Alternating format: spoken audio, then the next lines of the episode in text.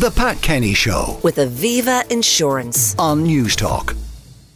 New AI powered speed cameras capable of detecting phone and seatbelt use are being examined for use by the Gardaí. The technology would be installed, maintained, and operated by a private company. I'm joined on the line by Shane O'Donoghue, editor of CompleteCar.ie, by Barry Scannell, senior solicitor with William Fry's Technology Group, and in studio, Liam Herrick, executive director of the Irish Council for Civil Liberties. Good morning and welcome, one and all. Uh, we'll get the motorist perspective first, Shane. Good morning to you. Good morning, Pat. So, what do you think of this notion? In theory, I think it's a great idea. To be honest, we we've had many conversations about road safety over the last couple of years, and I keep on reinforcing the point that we are not getting enforcement enough enforcement of existing traffic laws on the roads.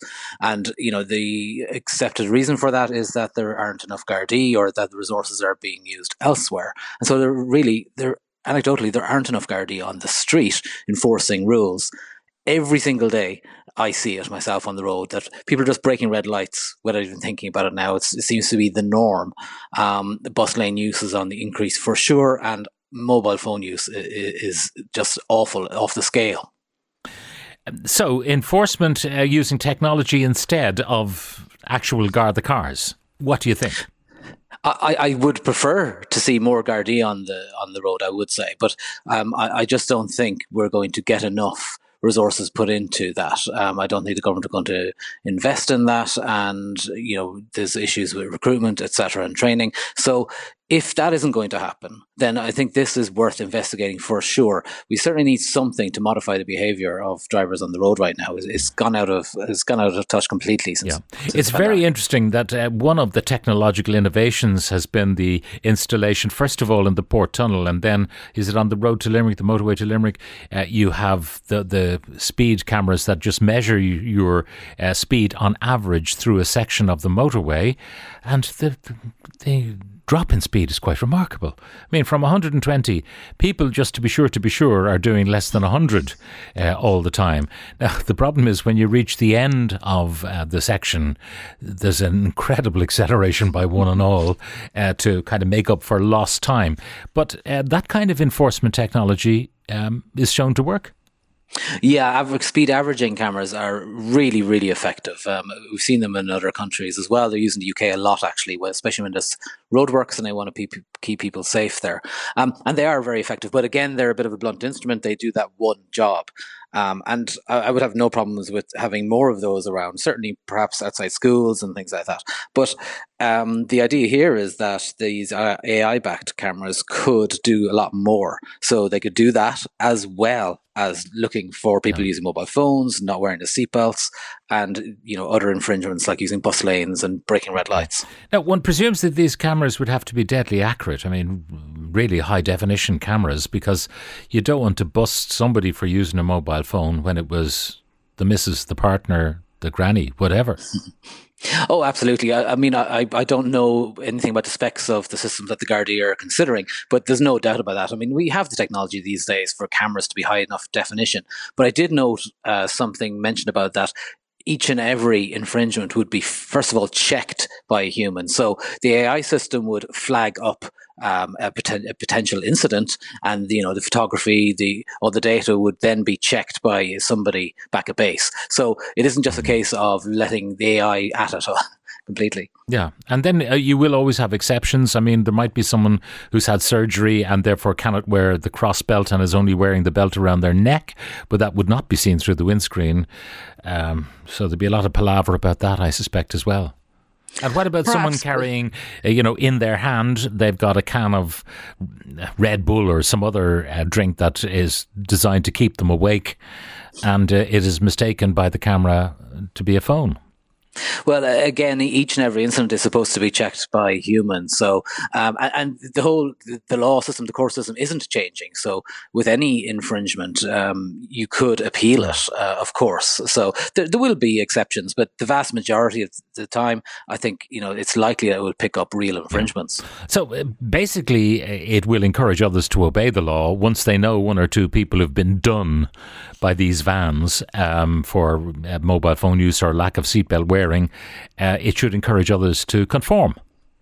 I believe so. Yes. Um, right now, we're having the opposite to that, where you know you, you you've spent as a commuter months and months. You're in this queue of traffic, and you're just seeing people flying up the bus lane, for instance, every day and not getting caught. That is going to make behaviour worse.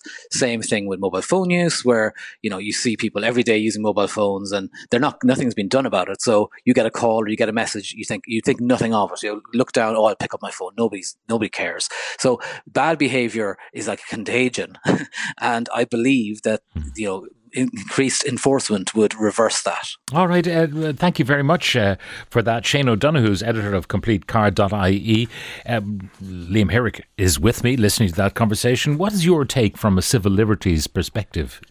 Good morning, Pat. I agree with a lot of what Shane has said. Um, in theory, technology like this can play a very useful role, and road safety is a very important public policy objective. Uh, I agree that it's worth investigating. Um, I think, though, when we look at a technology of this type, and particularly what the report suggests, quite powerful technology potentially, um, the first thing that always comes to our mind is, you know, the, the cost effectiveness of this. There's a price tag in the Irish Times story today of 100 million potentially. And like. A hundred million. I think that was a figure that was used. I, I stand to be corrected on that, but um, uh, this is a preliminary stage of tendering.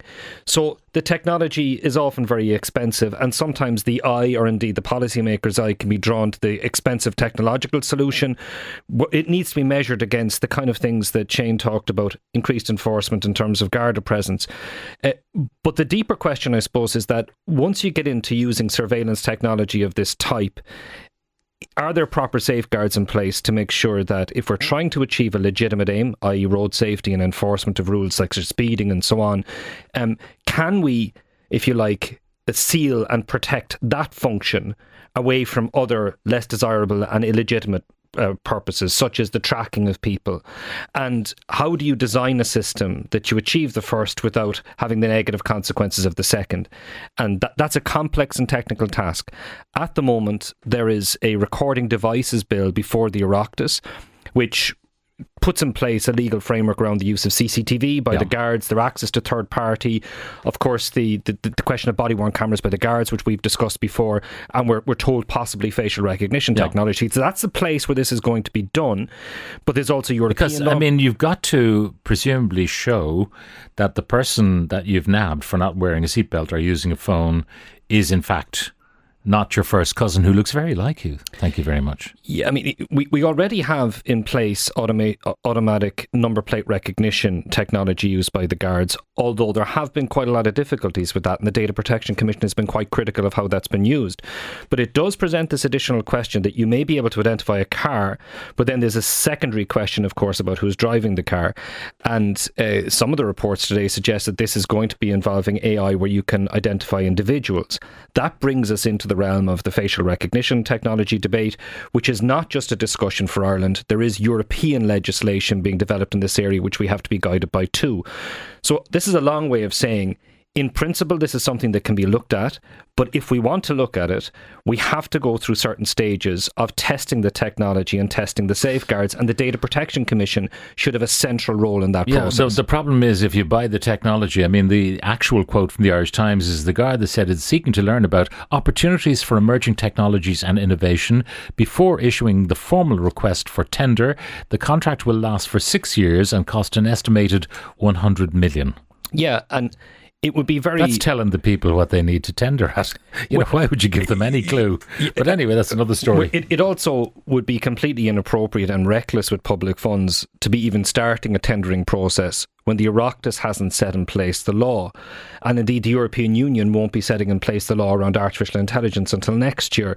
So I think sometimes we get these flags flown about the shiny technology we'd like to buy, but the guards shouldn't be doing this until the Oireachtas mm. has set in place a legal framework so they know what will be legal and not legal. Now, uh, if you're talking about the domestic driver, the domestic driver has a driving license which has a photograph attached to it.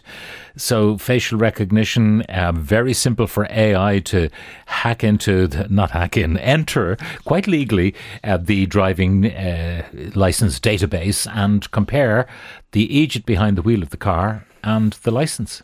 Well, I think there's a few assumptions in that. I mean, we, we've got no indication from government at all yet about what type of facial recognition system it wants to put in place. Um, and we don't know what database they propose to use. But if they well, were. simply the driving license one would be uh, for uh, those domestically issued licenses. For the trucker from Romania or Poland, uh, a different issue. Well, I mean, there are European driving license systems, but the bigger question there would be, Pat, that when people applied for their driving license, they didn't have any expectation that this was going to be used as part of some facial recognition system. And I think the government has been very quiet on where they're going to find the database for their proposals on facial recognition technology. But as I've said before, Pat, on the programme, we're now 12 months since the government first said they wanted to use facial recognition technology, and not a single word of a proposal has been put before the public, the Data Protection mm. Commissioner, the Oireachtas. So we're all in the dark about what they're thinking. And, and so there's a lot of steps that need to be taken beforehand. But going back to Shane's key point, the use of technology for road safety enforcement is absolutely essential, absolutely valuable, and there's very good usage out there at the moment around speeding cameras and so on. There could very well be more. And the number plate recognition technology can be used effectively and appropriately and is used for tolls and so on already sure. at the moment. But we do need to make sure that the safeguards are in place. And we'd, we'd be concerned that the bill that's before the Oireachtas at the moment uh, seems to lend more towards the guards authorising the use of this technology for surveillance rather than a court.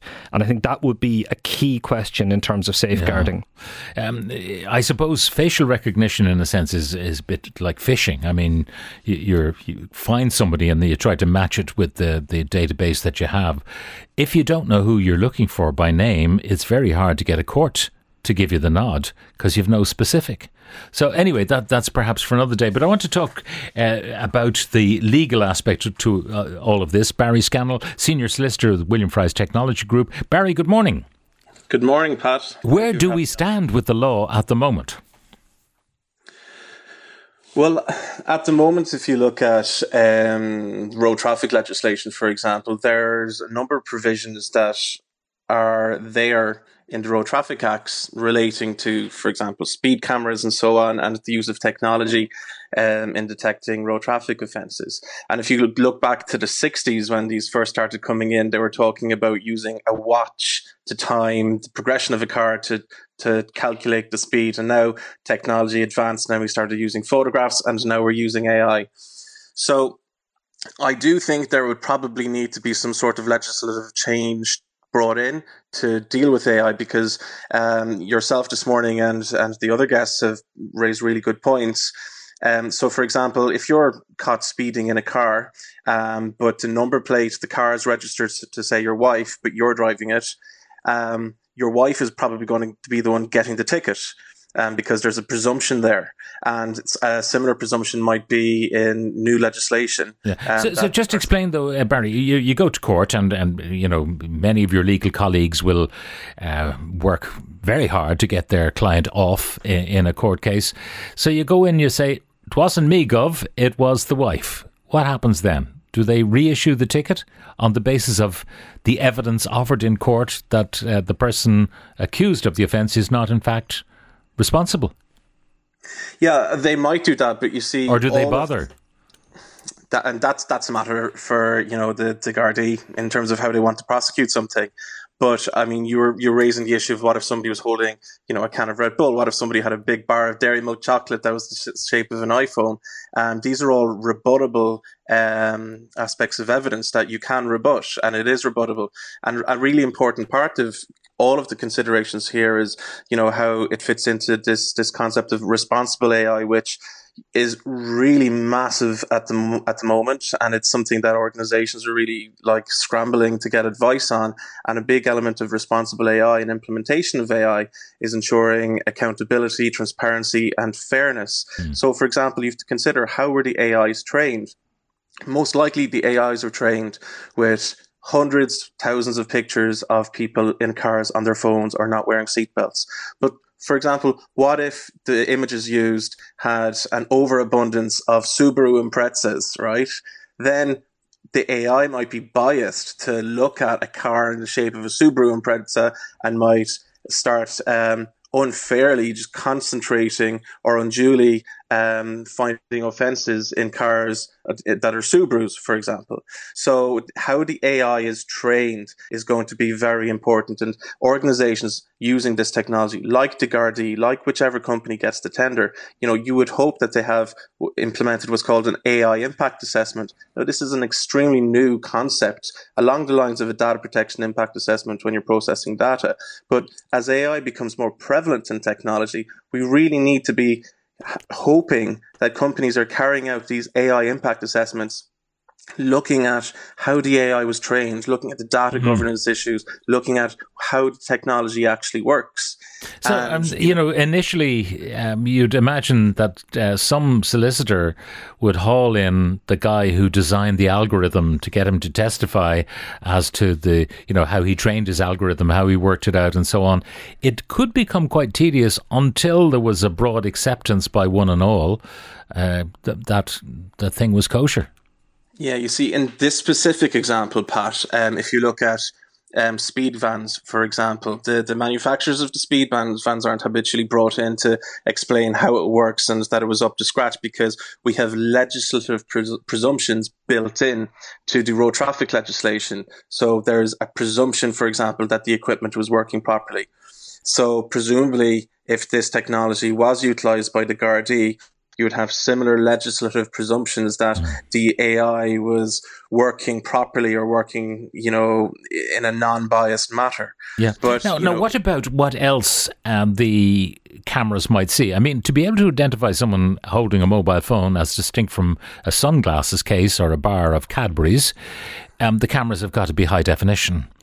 Therefore, they will see more than the driver because they've got to see the, the, number plate as well. One presumes, or maybe there'll be two cameras. You you know, one aimed at the number plate level and the other aimed at the uh, the windscreen. Um, and they've got to talk to each other in some way. But if they're high definition cameras, in order to identify someone facially, they might see other stuff in the car, which is none of their business. Yeah, absolutely. Like you might want to stop picking your nose when you're driving uh, when when this technology comes in. But I think you know a lot of the we're making a lot of presumptions about how the technology works, but you know the core of what you're getting at really, I think, is in relation to um, data protection. Now, the way speed cameras work, generally, my understanding is that there's a trigger that if you're over a speed, that it triggers the camera. But to be able to monitor for mobile phone use, presumably the cameras would need a constant monitoring to be able to yeah, capture. They'd be doing every like car. This.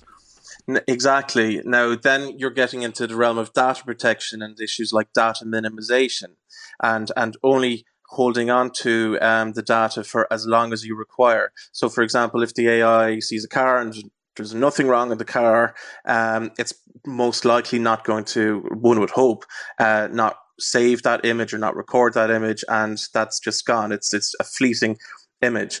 Now, then you're getting into the realm of well, what's the Gardaí's legal basis for doing this. And, you know, the Gardaí do have um, a lawful basis for carrying out that type of processing because um, it's in the public interest and they're executing a lawful authority. So, with data protection, as with most pieces of legislation that's come to dealing with fundamental rights, it's about a balancing act. So, if an AI camera that's designed for road safety catches you for a fleeting second as your car drives by, um, is there a massive risk for harm there? No, presumably, and hopefully, if there's proper safeguards in place, again, going back to responsible AI, um, and the balancing act can be carried out then. Mm. All right, Barry, it's fascinating stuff. Final uh, remarks from you, Liam. Yeah, I think Barry set it out very well there about that balance. Uh, I mean, the balance, I suppose, can be illustrated that you know where the where the problems and the risks that we're afraid of here, I suppose, is first of all that when you have this amount of personal information being gathered, that there might be inappropriate access. So people that have nothing to do with road safety enforcement might start looking at information, and that it could be a disproportionate amount of information. As you say, it's not just about your number plate, but it might be who's in the car with you, where you're going, uh, and and what what what your behaviour is. Uh, and we have been down this road before. Ireland has been severely criticised by the European courts for putting in place systems of blanket surveillance without adequate safeguards. We saw this in cases when telecommunications, for example, this was an, an issue that came up in the Graham Dwyer case recently. So we don't have a good track record. We shouldn't be afraid of this technology. It can be very, very useful, but we need to go carefully through the appropriate processes. Right. Thank you very much uh, to all of you. Uh, first of all, we heard from Shane O'Donoghue, editor of CompleteCar.ie, uh, Barry Scannell, senior solicitor with William Fry's Technology Group, and in studio with me, Liam Herrick, Executive Director of the Irish Council for Civil Liberties. The Pat Kenny Show with Aviva Insurance. Weekdays at 9 a.m. on Newstalk.